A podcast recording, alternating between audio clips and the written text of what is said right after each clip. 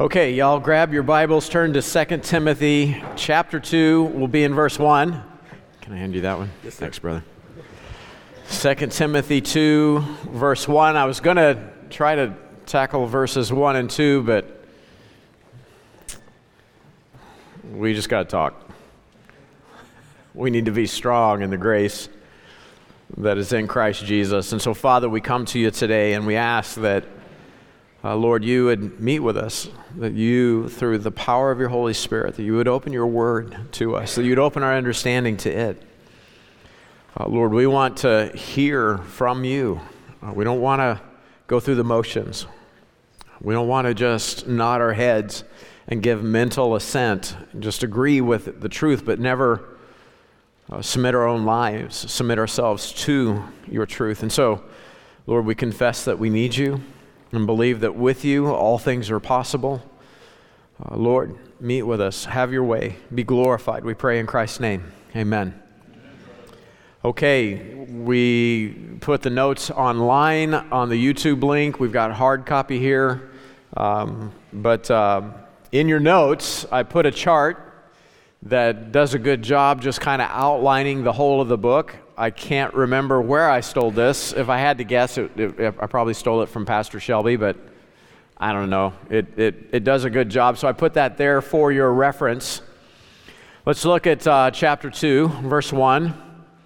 The Bible says, Thou therefore. Well, now we got to ask ourselves, wherefore, therefore? Because we got to pay attention when we're studying the Bible, right? When you see a word like therefore in Scripture, you have to stop and ask yourself what? What's it there for? Can we put the PowerPoint on the back? Thanks, guys. Uh, what's it there for? A word like therefore should bring you to a full stop. You got to ask yourself, okay, therefore, wait, what was Paul just saying? What did the Word of God just reveal? What content was just delivered that will leave that will lead to the point that's going to follow? And so let's do a quick review, a quick summary of chapter 1 in this second letter from Paul to Timothy. In chapter 1, we saw five major, five divine directives just in one chapter. The first one was found in verse 6. It says, Wherefore I put thee in remembrance that thou stir up the gift of God. It's a command to stir up the gift of God. The second directive was found in verse 8. Timothy, and we likewise, are not to be ashamed of the testimony of the Lord. The third directive is also in verse 8. We're to be partakers of the afflictions of the gospel. The fourth directive hold fast the form of sound words. And we saw that we have a form of sound words that we're to keep, that we're responsible over. We have a Bible that we can trust, and we're responsible for its usage. And then the fifth directive is to keep the good thing, which was committed, right? It was committed to us, it was committed by the Holy Ghost. And so we're to guard, we're to we're to give out, we're to steward the glorious gospel that's been committed to us. We have that responsibility. You know, we saw in chapter one that basically you have to decide what you're going to do with the Word of God, with the glorious gospel that's been committed to your trust. If you're a believer, if you're born again, that good news has been committed, right? The good news, the gospel of God's Word, it's been committed to your trust. What are you going to do with it? You know, the Bible says in 1 Corinthians chapter 1 that it pleases God to use you. Uh, you're just like me, you're a weak, frail thing, and He wants to use you. That qualifies you so that He gets all the glory. He wants to use you to do a noble work so that you, like Onesiphorus, will find mercy at the judgment seat of Christ. Onesiphorus, if you want to be a little bit, you know, proper and, or, or snooty, either way, it's Onesiphorus but I've never heard anybody pronounce it that way. And so Onesiphorus, here's the deal about him. He never, not one time, I mean, he was not ashamed of the, of the testimony of the Lord Jesus Christ. He was a willing partaker of the afflictions of the gospel, and so he stirred up his gifting. He went and he found and he encouraged the Apostle Paul. And so let's throw the verse up. You know, Paul's prayer closes out chapter 1 that Onesiphorus would find mercy of the Lord in that day. What day? Well, we looked at that. That day is a reference to the judgment seat of Christ. A Christian isn't looking for mercy for salvation, a Christian already has that. But we are looking for God's mercy in that we would be used of Him in gospel ministry, that we would be fruitful for Him, and that we would have fruit at the judgment seat of Christ. So, all of that is why Paul says to Timothy, as a result, thou therefore, right? But here's the other thing I want you to keep in the back of your mind. Remember, Paul knows that he's coming to the end, he knows that it's time for him to die. And he says as much in chapter 4, verses 7 and 8. He says, I've fought a good fight, I've finished my course, I have kept the faith. And so here's the result. Verse 8 Henceforth, there is laid up for me a crown of righteousness which the Lord, the righteous judge, shall give me at, and here it is again, that day. Here, that day again is a reference to the judgment seat of Christ. The judgment seat of Christ is for believers. We're not judged for our sin at the judgment seat of Christ, we're judged for our service. How was our life lived out as believers? And if we picked up our cross and we followed in Christ's footsteps, if we took on the fellowship of his suffering and we gave ourselves to learning, knowing, and investing the Word of God into the lives of other people, well, then there'll be fruit at the judgment seat of Christ. But if we, as believers, just build a life for ourselves in this world, I mean, you can get super rich, you can get a lot of stuff, but at the end, you can't take it with you. Uh, it is consumed in the judgment seat of Christ. Nothing of temporal value goes on into eternity. And so, uh, every work, how you lived your life, it's, it's, it's, it's shown to be what sort of work, what sort of life is lived. Uh, if you go up one verse in chapter 4, Paul says it plainly. He says, Now I'm ready to be offered, and the time of my departure is at hand. So, because of the magnitude of the mission, because Paul says, I'm getting ready to go, so therefore, Timothy, just like Joshua before him, Timothy is to take Paul's mantle and Paul's place. And so he has to follow Paul's example of enduring the sufferings that come with being a partaker of gospel ministry. And that's why Paul starts out chapter 2 with these words Thou therefore, my son, because of the stakes, right? The stakes of the ministry, because of the investment that I made in you, my son, here it is, be strong in the grace that is in Christ Jesus. Uh, that is a command, that's a directive. Be strong in the grace that is in Christ Jesus. You know, uh, you can count it, I think, I don't know, th- this would be a good experiment this week. Just read through 2 Timothy chapter 2 and count how many directives are in chapter 2. We saw five in chapter 1. Uh, you will find, depending on one of them, you could go either way on. There will be 11 or 12, depending on how you count them, directives. See if you can, see if you can find them here in chapter 2. I think you got a little wiggle room in terms of how you count. But the command here is to be strong in the grace that is in Christ Jesus. Well, how do we do that? How do we be strong? I mean, Paul tells him to do it, to be strong in the grace that is in Christ Jesus. You know, in chapter 1, we saw four things that we get in Christ Jesus. Just on one page on our Bible. I mean, the big one, verse 1, is life. There's life in Jesus. Uh, verse 13, we found the faith and love that is in Jesus. In verse 9, we see that there's a holy calling. 2 Timothy 1, verse 9, that says that Jesus saved us and hath called us with an holy calling it's not a calling to, according to what we can do, right? Not according to our works, but according to his own purpose and grace, which was given us in Christ Jesus before the world began. We have a, a holy calling that is according to God's purpose and grace that was given us in this person of Christ Jesus. So, four things that we get when we get Jesus. And now, here in chapter 2, we see that we have grace in Christ Jesus. And that's how it works. Once you have Jesus, you have God's grace. Uh, Ephesians 2 8 9 is the go to passage for seeing how that works. You want to know how grace works or how grace is accessed by the believer. Ephesians 2 8 says that we're by grace, for by grace are you saved through faith, and that not of yourselves. It is the gift of God, not of works, lest any man should boast. So, how does a person get saved? Well, they believe on the gospel. Right? They exercise their faith, and as a result, they now are enjoying, they're accessing, they're participating, they're a receiver of the grace of God. Uh, it's like, okay, it's like this. Um, you know, in, in all of our services, we've got people that are standing around the perimeter.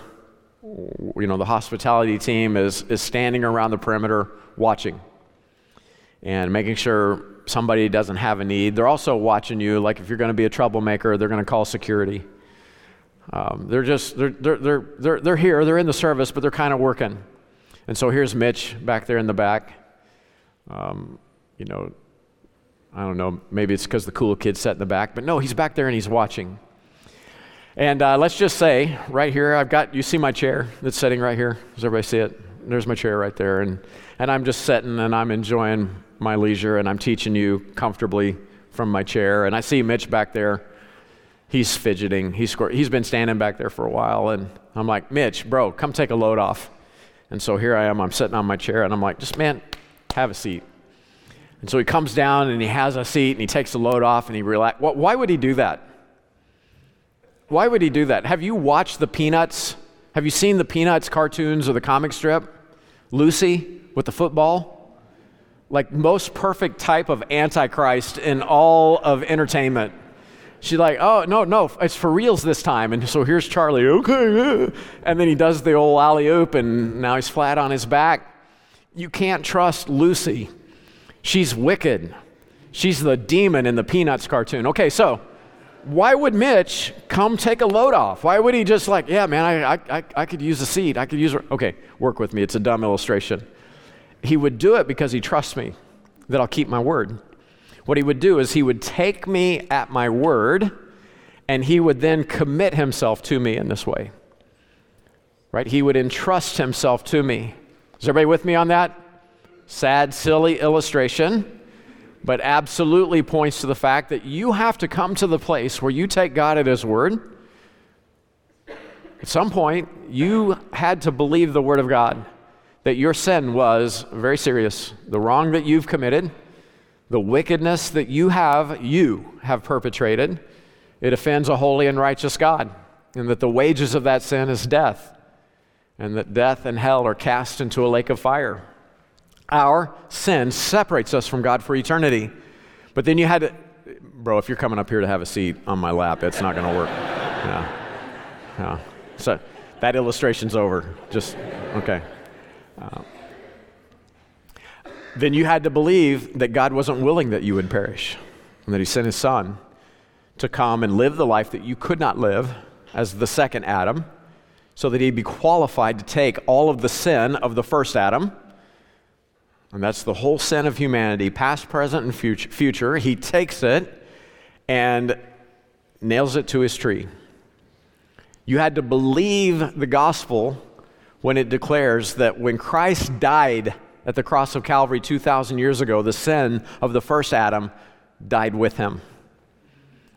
You had to believe that he died, he was buried, and he rose again on the third day because you recognized he needed to be your sin bearer. You needed to trust him. You needed to, you needed to trust your life to him. And so, what you did is, in repentance of sin, you called on Christ as your Lord and Savior. You called on him for forgiveness. You called on him for eternal life. And you received the Lord Jesus Christ. What did you do? You believed on him. See, as you exercise your faith in God, that's how you enjoy the grace of God. How does faith work? Well, the, again, our go to verse there is Romans 10 17. The Bible says, faith, if we're saved by grace through faith, how do we get faith? Well, faith cometh by hearing and hearing by the Word of God. So get this down in your notes. It's as you believe on the Word of God. That's faith in the Word of God. As you believe on the Word of God, well, you enjoy the grace of God. But know this there's a danger of agreeing with the Word of God. You can actually agree with the facts of God's Word without, without actually submitting your life to God's Word. Is this making sense? You can actually agree with what is true, but not be submitted to it not be dependent on it. I'll give you an example. James chapter 2 verse 19. James says, "Thou believeth, thou believest that there is one God, thou doest well." But, you know, Here it is. The devils also believe. They actually know the exact same thing you know. They actually believe the exact same thing you believe. The devils also believe and tremble. Why? Well, they know that Jesus Christ is the creator, that he's the redeemer, he's the savior, he's the king of kings and lord of lords. They know all of that. They're not just submitted to him as that. They believe and tremble. See, you can know what the Word of God says, but refuse to submit to it. Or if you're a believer in Jesus Christ, you can know what the Word of God says, but refuse to live it. So the question on the floor is Will the believer be strong in the grace that is in Christ Jesus? Or, I mean, if one condition is you can be strong in grace, what are the options? If we say no to this, we're not going to be strong in the grace that's in Christ Jesus. Well, what, what, what are the options biblically? Check out Galatians chapter 2. There's a very real danger because the flip side to being strong in the grace that's in Christ Jesus is the trap of trying to be right with God based on your performance. Look at Galatians chapter 2 verse 19. Paul says, I through the law am dead to the law, that I might live unto God. I am crucified with Christ, nevertheless I live, yet not I, but Christ liveth in me. And the life which I now live in the flesh, I live by the faith of the Son of God who loved me and gave himself for me. So, what's he describing here? We actually talked about this yesterday in our Matthew class as we were wrapping up Matthew in the Bible Institute. Uh, one of the things that we said is look, when Jesus died, one of the things that happened, one of the things that had to take place is he took this. I mean, he's the only guy that's qualified to do it. You've got the, I mean, biblically, there's really only two people. Right? If you're going to understand in terms of the spiritual dynamic that's taking place, there's only Adam and Jesus. And you're either in Adam or you're in Jesus. Human, humanly speaking, we're all in Adam. He is the federal head, right? He is the, the, the, the father of the human race. Okay? Well, if you're in Adam, in Adam, all die. But in Christ, all are made alive. Okay? So you're in one of those two men.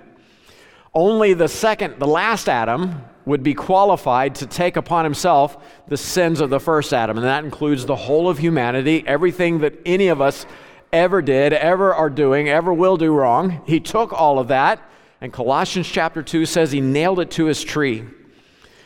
Christ bore our sin in his body, and when his body was killed, our sin was killed that day. I mean, God deposited the sins of humanity into the death of Christ. Is everybody with me on that? Does that make sense? Okay, so he does that, and when he raises to eternal life, now you have an option. You can believe on him as your sin bearer. You can cry out to him. You know, you pray to a corpse. Corpse can't do anything for you. You have to believe in your heart that Christ rose from the grave, that he was dead. He was I mean he died for your sin. He was buried and he rose from the grave because otherwise you're praying to a corpse and a corpse can't help you.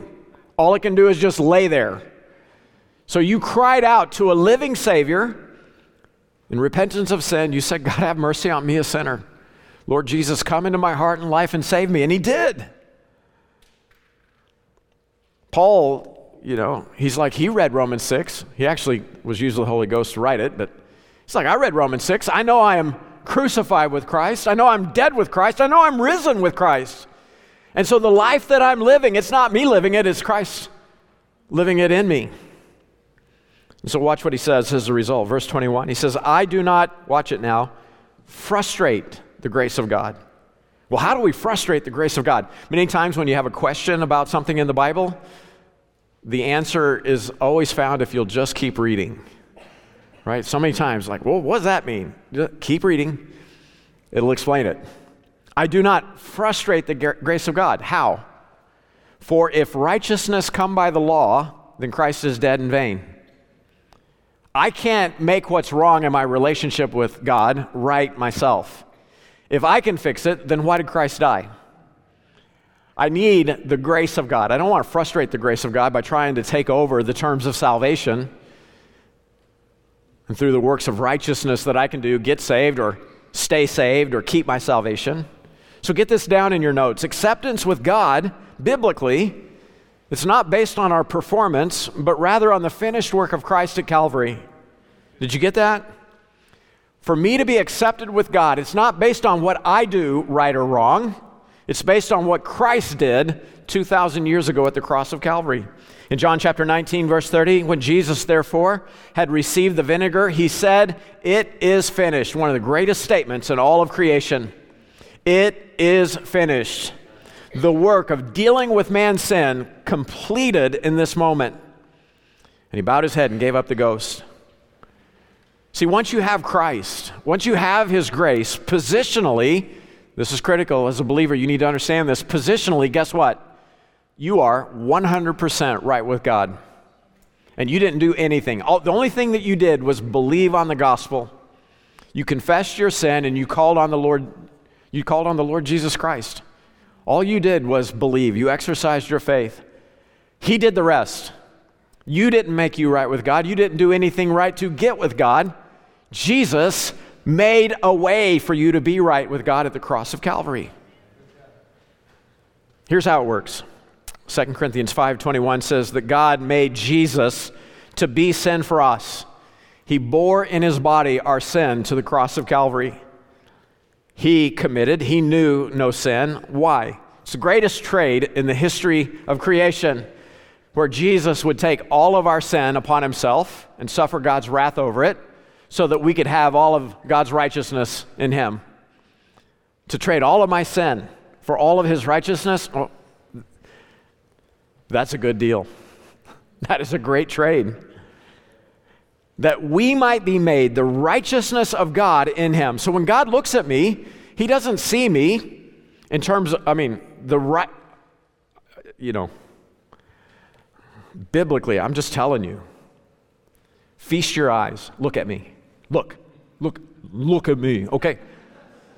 I am the most righteous person you have ever seen.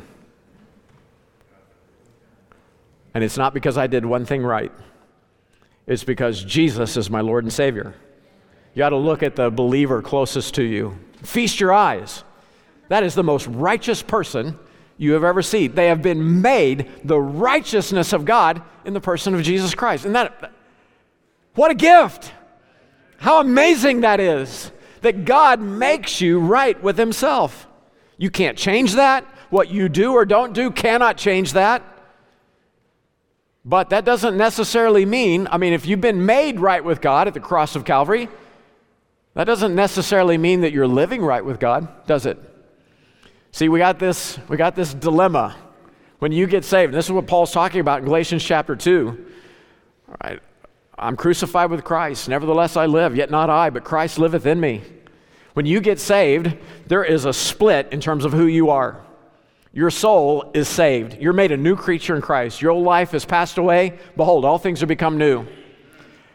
Who you are in the inner man, who you are in the new man, man, that's just incredible. But who you are in the flesh, that never changed. Your flesh is still under condemnation, it still has a sin nature, it is dead in sin. And it can't know any other state. It's just like the rest of creation. It's groaning, waiting for the manifestation of the sons of God. There is no good thing dwelling in your flesh. Okay, so, you know, the believer legitimately kind of has a schizophrenic, kind of a dual, you know, multiple personality paradigm going. There's who you are in the flesh and there's who you are in Christ. And every day you make the decision am I going to do what I want or am I going to do what He wants? Am I going to submit only to myself or am I going to submit to the Lord Jesus Christ and His Word? Get this down in your notes. When you got saved, God set you apart to Himself. This is what it means to be made holy. Uh, you're separated to the Lord. You're holy unto the Lord. That is a positional reality, and nothing can change that. When you get saved, God makes you holy. You're His and His alone. It's wonderful. You could mess up tomorrow big time, and nothing can change that.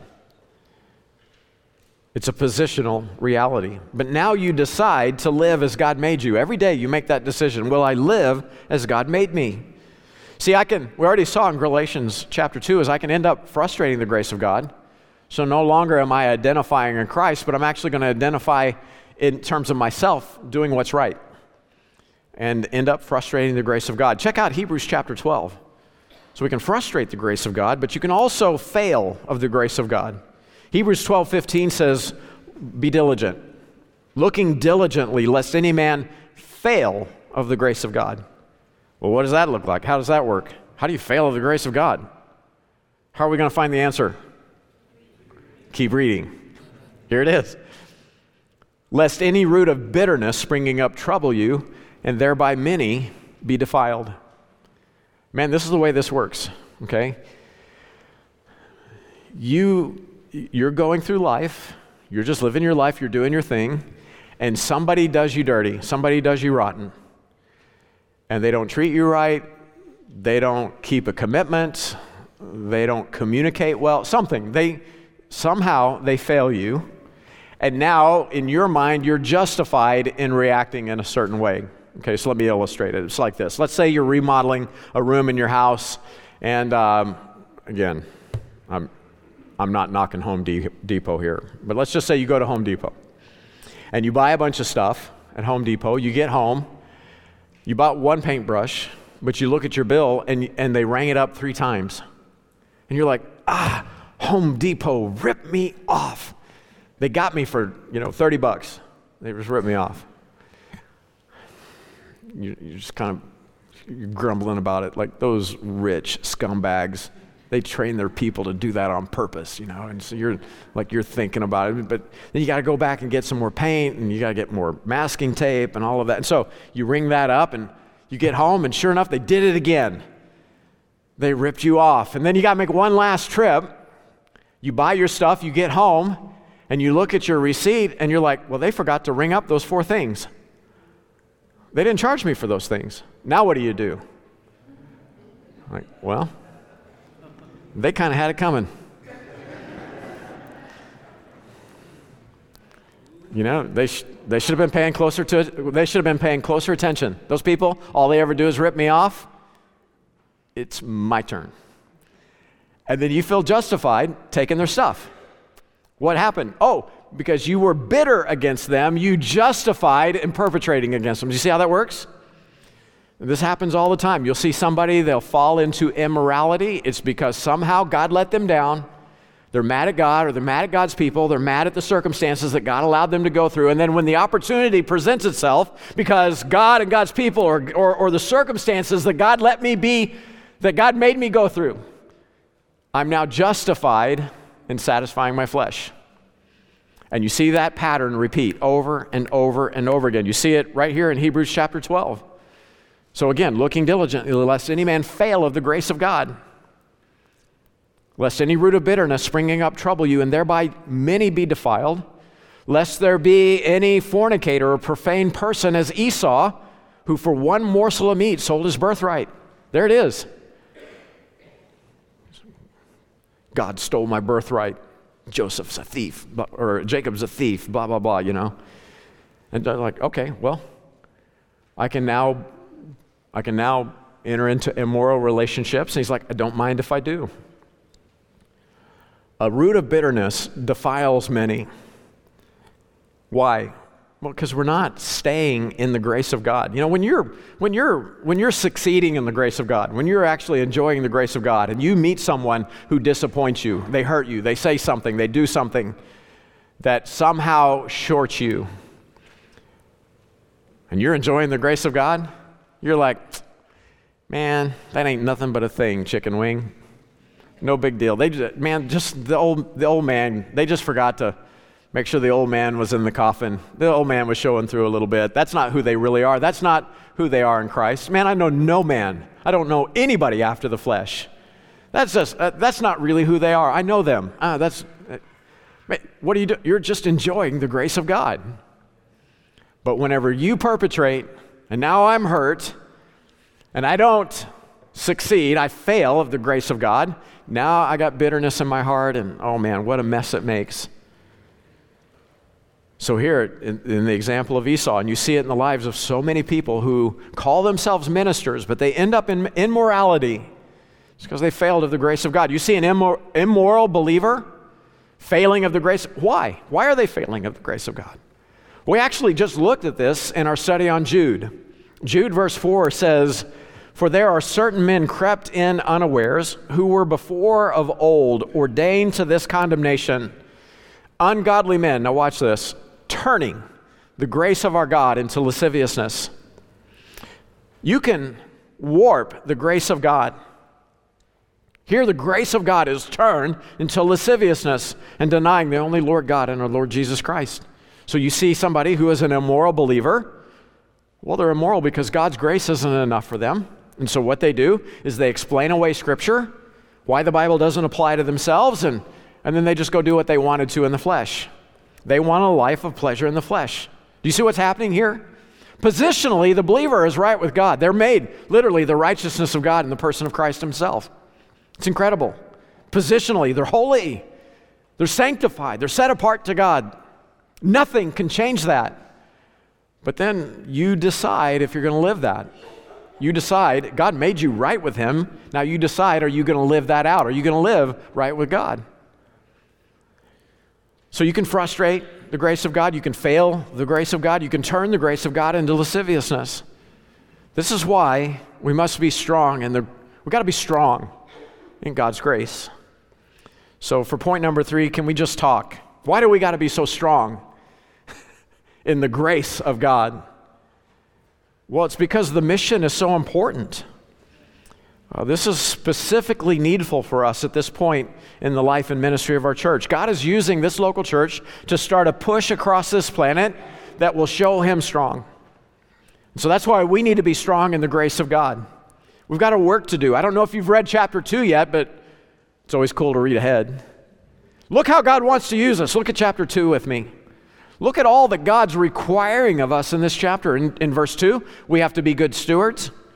We need to teach the Bible to faithful men and women. In verse 3, we have to be hard soldiers, right? We've got to endure hardness as good soldiers.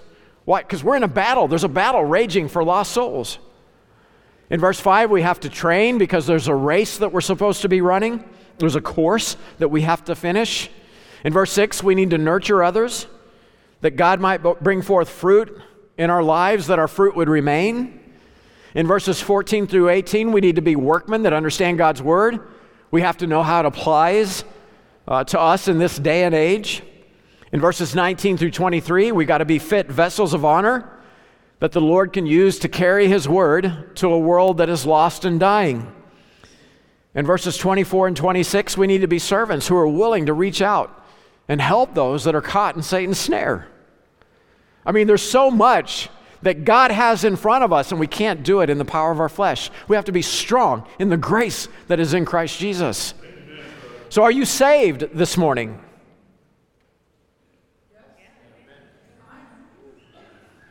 Okay. I need a bunch of you to meet me down front at the conclusion of this service, and I'll show you how you can be saved, how you can be born again, and know that God's your Father and that you have eternal life based on the Word of God. Okay, so a lot of you need Jesus. Okay, but if I just asking, who's saved this morning? Who's born again? Who knows the Lord Jesus Christ? Okay. There is a work that has been entrusted to you. If you're saved, then you're qualified for God to use. You'll do. You will, you will work for this work. And for this noble task, you're going to have to have the grace of God. Wonderful grace of Jesus, reaching the most defiled by its transforming power, making him God's dear child, purchasing peace in heaven for all eternity. And the wonderful grace of Jesus reaches me. You guys know what comes next, right? Wonderful, the matchless grace of Jesus. It's kind of deeper than the mighty rolling sea, higher than the mountain road Okay, I told Eric in the last, it was bad in the first service too. We're going to pull that one out of mothballs and, and we're going to sing it. Wonderful, the matchless grace of Jesus, deeper than the mighty rolling sea, higher than a mountain, sparkling like a fountain, all sufficient grace for even me, broader than the scope of my transgressions. And there have been so many, so many times that, in terms of me living in the flesh, man, I have failed. I've been fearful. I've been a coward. I've lied, right? I've hidden. I've fronted. I've perpetrated broader than the scope of my transgressions, greater far than all my sin and shame. Oh, magnify the precious name of Jesus. Praise his name. So, not just that, we need to be. I mean, we need the grace of God, but we need to be strong in the grace that is in Christ Jesus. Do you understand strength? What do you do with strength? Talk amongst yourselves. See if you can figure out. What do you do with strength? Huh? Yeah, you use it. That's what you do with strength. Okay, my brother, he is into bodybuilding. Uh, he went from, I mean, his midlife crisis, uh, he just, re, you know, he f- woke up fat and old and he just decided enough of that and he, he, I mean, he is into the science of it, the nutrition and, and uh, just, I mean, the rest days and the workouts, all of it is just com- I mean, it's computer analyzed, and I mean, he's all in, and the guy is turning, I'm like, he's hulking out. He's turning into a freakazoid. I mean, he's just all muscled up, and, you know, he's rolling. Okay, it's just very interesting to me. Since he's done that, since he started getting, um, what is it? Since he's gotten swole, um, every time we get together, and I mean without exception, because now I'm watching, I'm just watching every time we get together, somewhere in the course of that conversation, somewhere in the course of our visit, he makes sure that the conversation leads him to the point where he can go like this. Yeah! right? Like, what's he doing? He's showing off his strength. And I'm, you know, I'm, I know he's using it, but I mean, you don't have strength just to show it off. You have strength to use it. Hello, somebody. You use it. Now, that principle, with that comes a very real danger. I mean, if you look around, MBT is a young church. Young people are strong people. Young people don't have to even plan ahead for a test. They're strong, they just pull an all nighter. They don't even need a test to motivate them to pull an all nighter. Sometimes they just pull all nighters just for fun. FYI, the strength of youth does not last long. You cannot pay me to stay up all night. I'm not going to do it. Young men, you know, they're strong. They always want to do something the hard way. Anytime I've, you know, we're having a work day or something, and there's something that's going to be hard, uh, I'll be like, ah, nobody's tough enough to tackle that. Immediately, there's like 10 young guys like, I can do it, you know, and it's like, okay, good, I don't have to. Uh, they'll always do something the hard way so as to impress any young women that might be watching as to the measure of his strength. And so they're like, oh, that, you're going to use a hand truck to move that refrigerator? That's, a, that's for sissies. Here, put it on my back. What sound? What are you talking about? Oh, that's just my lower vertebrae crushing. I'm perfectly fine. I'm strong. Put it on my back. And that's the problem with physical strength. It tends to not be connected with any real intelligence. but I'm telling you, unfortunately, today most Christians are stronger physically than they are spiritually. You know, if some of us were not, I mean, if we were not stronger physically than we were spiritually, we would be bedridden. Physically, we wouldn't be able to get out of bed. Weak, no power to perform even the weakest of tasks. And that's a shame. That's a shame. There's a danger in trusting in our own strength and determination in order to accomplish a mission that only God can accomplish through us. We're going to have to be strong in the grace that is in Christ Jesus. John wrote in 1 John chapter 2 verse 14. He said, "I have written unto you fathers because you've known him that is from the beginning. I've written unto you, young men, why? Because you are strong? Strong how? Well, here it is again. The word of God abideth in you, you've overcome the wicked one. So, right there, there's the key to applying our power. It's the same as what we saw in terms of how salvation worked. Faith came by hearing, and hearing by the word of God. We heard the gospel, we believed on it, and so by God's grace through faith, that's how we got saved. Well, that's how we live saved by grace through faith. This is the key to strength over the enemy in the spiritual battle that we are all in. Quite frankly, this is why I love being your pastor here at MBT. We have a, we're a young church that is functioning as a tactical power plant for ministry. And as a young church with a lot of young people, you know, young people can just very easily put aside the cares and responsibilities of the world in order to accomplish a work for the ministry. They don't have a life yet, so to speak. They're not married and, you know, they have a spouse, kids, mortgage, responsibilities, pets, you know, all of that. They're free to be about the business of serving the Lord. And, and this is what I would say to young people be careful.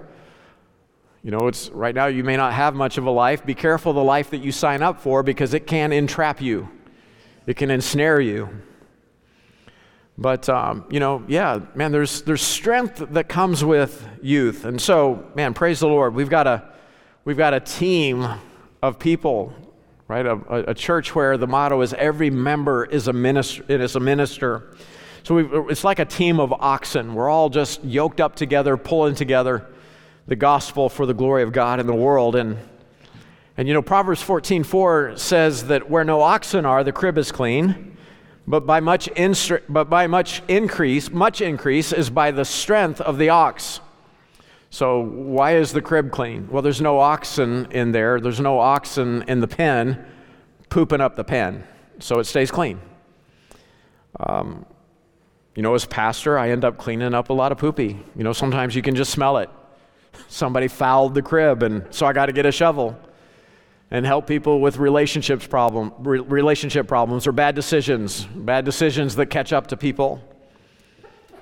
Sometimes there's reproving, there's rebuking those who are in danger of being given over to a life of sin. But it's all, I mean, it's all worth it. I've, I've seen what God can do through the strength of the ox. Uh, he is planning to plow the seed of the gospel into the world all around us because what else are we going to do with our life? We've got a mission to accomplish. There's a work, there's an objective that has to take place.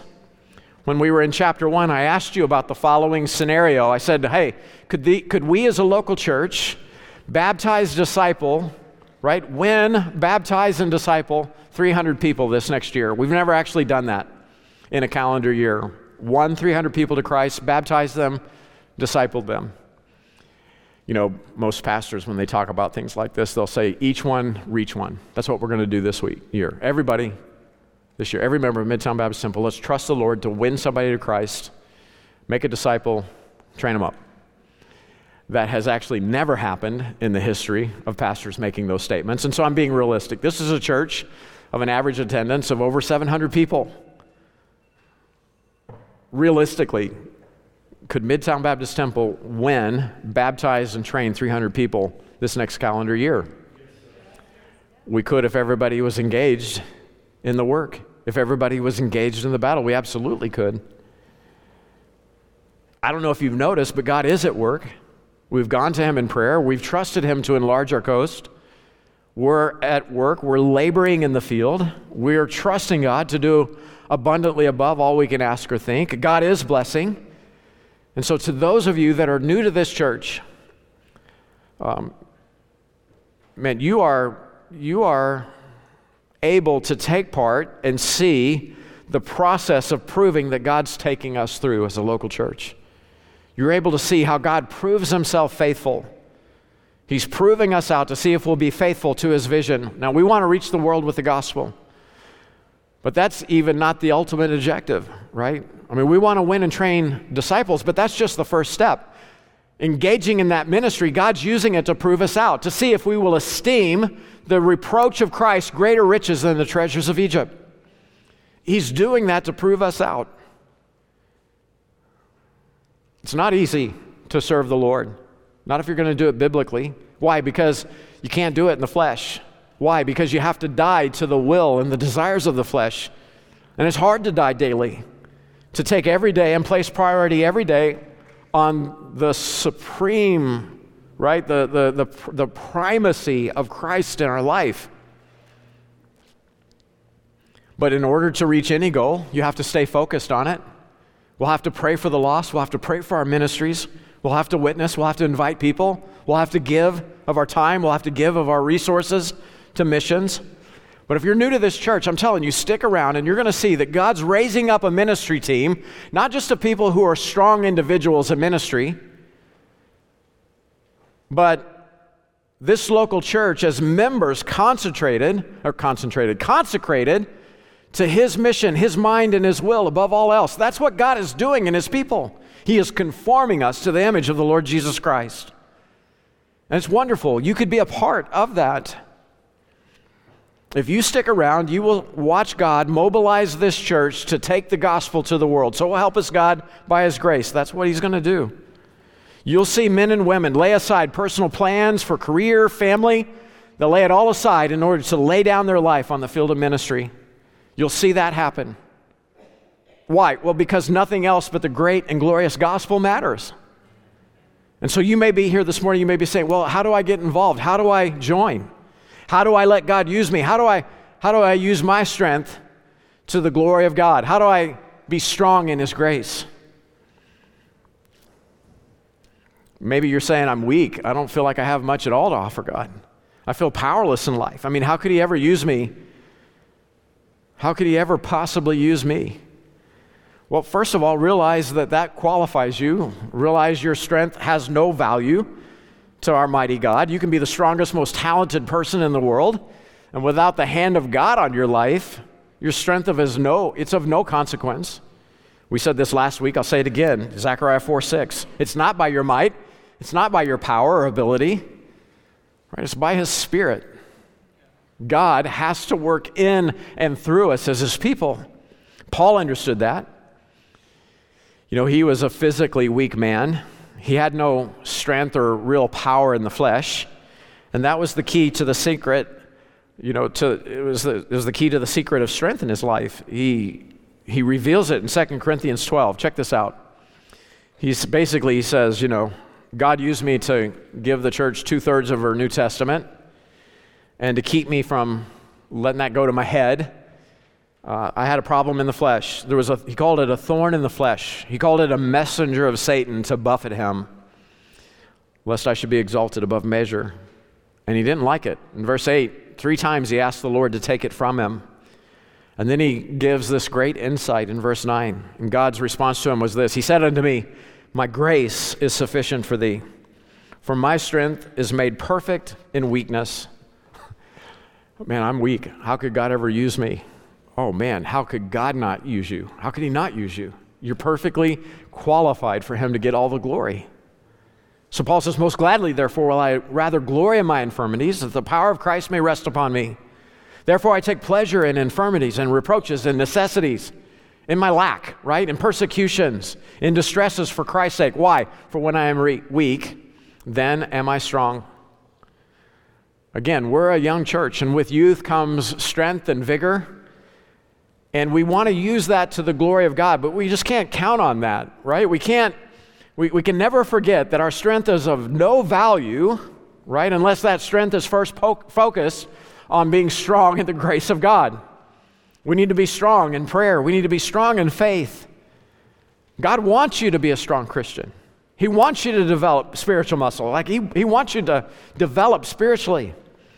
Uh, whenever we a few years back, we went through the book of First Timothy, and we actually went into some depth in looking at that. You can actually go and catch up on that uh, through the Sermon Finder. Go to K- uh, mbtkc.org and uh, click on the Sermon Finder, and, and you can find the series on First Timothy. But you know, if you're going to be strong, you have to have proper nutrition, right? Like, I mean, are you really going to get strong eating tater chips? Like, you might get an energy burst, but you're not going to develop any real power living on potato chips. Job says, I have esteemed the words of his mouth more than my necessary food. Uh, maybe a first step for you is to sign up for the cost of discipleship class. Um, count the cost of what it means to be a disciple, and then let us put somebody with you that can show you how to feast from the table of God's word. So you have to have good nutrition, but then you also have to exercise. Uh, so you need to exercise spiritually. Hook up with us in the mission. Start serving with us. Start working out with us in the gem of God's ministry. You know, Ephesians 6:10, the command reads this way. It says, "Finally, my brethren, be strong in the Lord and in the power of his might." That's not a suggestion. That's a command to believers. Be strong in the Lord and in the power of whose might? His might. So join with us in the mission. Decide you're going to cast off the cares of this world that so easily distract you and line up with us with God's word and begin pulling with us in the most noble cause the world has ever known to take the gospel to the nations. What a privilege. Father, I come to you now in the name of Jesus and Lord.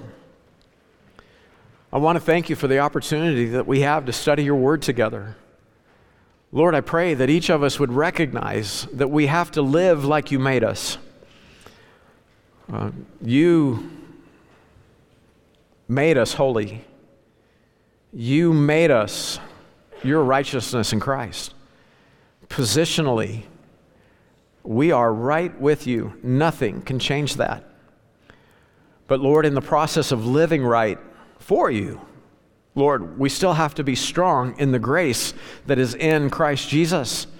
And so, Lord, I pray that you'd give us wisdom. It's not through the works of righteousness that we can do.